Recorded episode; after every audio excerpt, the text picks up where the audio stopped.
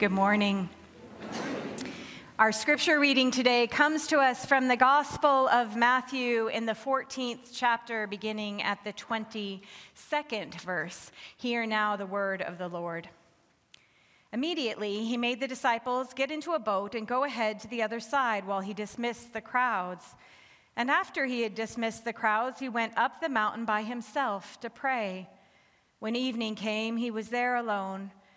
But by this time, the boat, battered by the waves, was far from the land, for the wind was against them. And early in the morning, he came walking toward them on the sea. But when the disciples saw him walking on the sea, they were terrified, saying, It's a ghost. And they cried out in fear. But immediately Jesus spoke to them and said, Take heart, it is I. Do not be afraid. Peter answered him, Lord, if it's you, command me to come to you on the water. And he said, Come. So Peter got out of the boat and started walking on the water and came toward Jesus. But when he noticed the strong wind, he became frightened. And beginning to sink, he cried out, Lord, save me. Jesus immediately reached out his hand and caught him, saying to him, You of little faith, why did you doubt? When they got into the boat, the wind ceased, and those in the boat worshiped him, saying, Truly, you are the Son of God. This is the word of the Lord. So, for a girl who grew up in landlocked Colorado, there is really nothing more terrifying to imagine than being caught in an open boat during a storm at sea. Can you imagine yourself in that boat, that it's night and you're huddled together in the darkness and the sound of the wind and the crashing of the waves? It sounds like a train moving all around you. Imagine the roaring of the waves and the rocking of the boat and the water rising around your feet and then your ankles and then your calves. Can you feel it? The fear, the despair, hope, drifting away. In the center of a storm, there is no escaping how small we are. There's no escaping how life itself can seem to have turned against us, and we can feel, as the disciples must have, that all is lost. Of the storms that have raged in my life so far, none has been more difficult to weather than my dad's alcoholism. I don't share often about his addiction, and I, I want you to know I share today after only discussing it with my siblings that it's okay with them. I know it would be okay with my dad, especially if it was helpful to someone else. My hesitancy sharing is in no way a reflection of my love for my father who died at 67 as a direct result of the disease. And it's not shame. I don't feel ashamed I don't share because it is my perception that when people hear of his addiction, they think they somehow know him, that they understand our relationship, they understand my childhood, and that they reduce him in some ways to his addiction. And he was so much more than an alcoholic. He was, um, for much of my life, my primary parent. And in many ways, in the ways that matter most, he was a really wonderful dad. He was loving and supportive and present. He was smart and funny and compassionate and curious. Still, the fact remains that he was an alcoholic. And this truth, it created a storm that impacted our family deeply and in ways that we will spend our whole lives unraveling. One of the worst storms in my family's struggle with his addiction occurred in 2005 when he was forced into detox in the hospital and he didn't know who we were. He couldn't recognize us. And my sister and I, we went back to our childhood home to find it just an absolute squalor. And his cat was dying, and there was just evidence all around of the depth of his addiction. And I was as scared and as hopeless as I have ever been. My dad was my anchor, and not yet having figured out how to sort of separate his fate from my own, not having been to Al Anon or therapy, it seemed that all was lost, that there was no righting the boat, that there was no surviving the storm, not for any of us. So I understand fear. I understand storms. I imagine most of us do, of one form or another. The disciples must have been terrified in that little boat, which had drifted so far from land in the darkness. And by the time the storm kicked up, there was little they could do to save themselves. One translation I read said that the waves tortured their little boat. They must have felt that all was lost. And this isn't the only time they find themselves in such dire circumstances. Often, when they wander away from Jesus, they find themselves in crisis. Jesus' absence is often tied to peril for his disciples. And as scary as this time at sea must have been, I can imagine it must pale in comparison to the time in the not too distant future when they watch the Messiah suffer and die a brutal and a humiliating death, when they know their own lives are at risk. The sheer enormity of the threat against them, it must have been overwhelming. They must have struggled to remain hopeful. And this is not uncommon in Scripture, this struggle to remain hopeful in the storms of a broken world. The parallel scripture in the lectionary today is from the book of Genesis, and it tells of Joseph being beaten, stripped of his clothing, thrown into a pit, and sold into slavery by his brothers. By his brother, by his brothers. Can you imagine?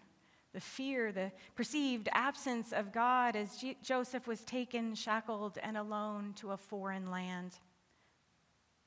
Life has a way of tossing us around. Life and loss and pain can be so consuming that there can seem at times to be nothing but the storm around us. Certainly, for the disciples in our scripture reading today, this was the case. Indeed, even when Jesus is walking toward them, even when they can see him, they doubt. They think he's a ghost. Just another terrifying reminder of the hopelessness of their situation. So, the first thing Jesus does is assure them that it's really him. He says, Ego eimi. These are Greek words that are attributed to God when he speaks to Moses from the burning bush. Jesus is saying to his frightened friends, I am is here. I am is here. And his words, the sight of him walking toward them, it's still not enough to override their fear, to assure them that all is not lost, that all is well. The scene is depicted in the Gospels of Mark and John as well, but it's only in this telling in Matthew that Peter asks Jesus to summon him.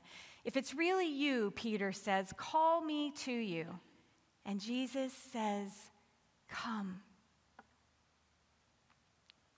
And Peter, in the middle of a raging storm, walks on water.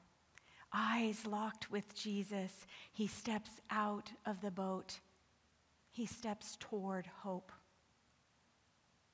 And then, and then he looks away. The roar of the storm, the depth of the sea below him, it overwhelms him and he starts to sink. Like Peter, we can be overwhelmed by the evidence of the storm all around us, whether it's pain or grief or fear. They can overwhelm our senses, they can linger in our peripheral vision, pull our focus, cause us to cry out in fear that we cannot survive, that we cannot overcome what life has thrown at us. I read a story this week about a group of seven men who'd been gathering after they all became widowed fathers with young children in the home. Six of the seven of them had lost their wives to cancer. Cancer is a storm that can consume whole family systems in its enormity. And these men, they were within a year of their loss, and because of this terrible thing they had in common, they got put into a group together.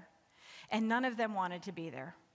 And on the first night they gathered, they were all of them just raw and desperate, and the conversation was sort of awkward and painful. They would all rather have been anywhere else. They feared that they couldn't overcome their loss. They had nowhere to fix their gaze. They had no horizon to offer them hope, and you can imagine that for them and for their young children, it must have seemed that all was lost. Every dream, every plan for the future, every hope. But here's the thing Jesus is always walking toward us. Jesus is always extending his hand, reaching into our pain and our grief.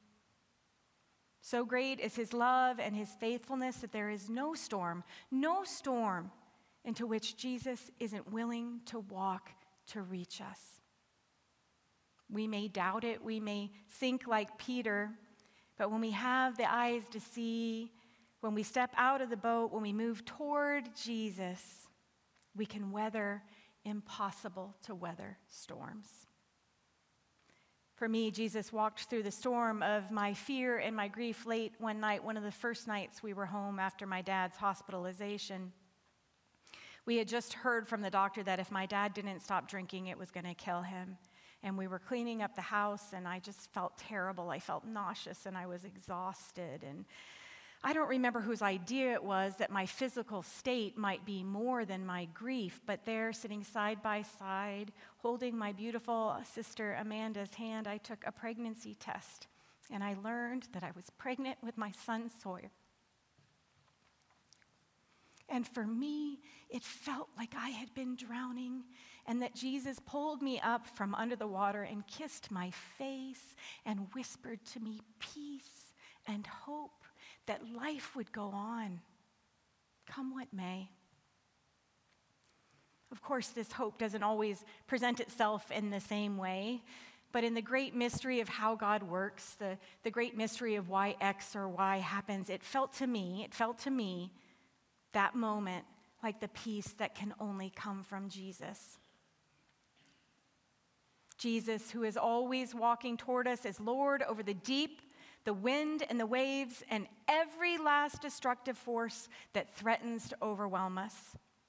In Jesus' extended hand, there's a promise of a new exodus, a new entry into a land of promise and hope.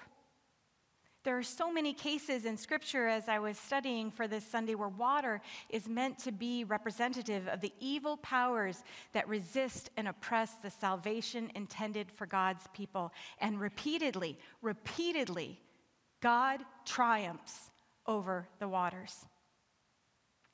The widowed fathers who gathered in what they eventually simply came to call the group, pretty creative these men who were initially so reluctant to gather and discuss their feelings, their hope was found in vulnerable, open hearted conversation. Their hope was found in community. And so they eventually turned to sharing what they'd learned from one another with a, a, broader audience on the internet, reaching into the homes of recently widowed fathers all over the world. And one such father wrote in response to the information he found on their site Keep doing what you're doing. It's helping a lot of single fathers out, just knowing we're not alone.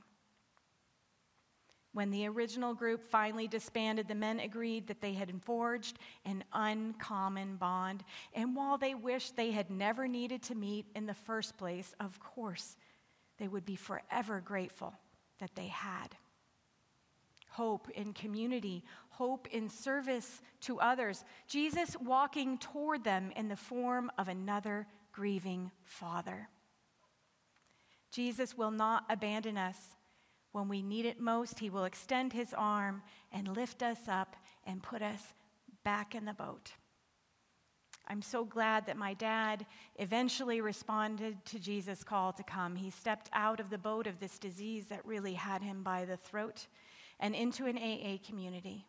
And through prayer and a lot of hard work and that community, he had eight years of sobriety before he relapsed. Eight years to know his grandchildren, time to start a law firm that was dedicated to helping those who couldn't afford legal representation. Eight more years of being our dad. And his relapse, I think his relapse is just another example that suffering and struggle persist in one form or another in all of our lives. The ways our healing journey with, with Jesus is bound to have seasons of loss and pain. But when I look back at that time after relapse, I also see that God's love was evident in so many ways, in so many, sometimes little ways, often in the form of other people.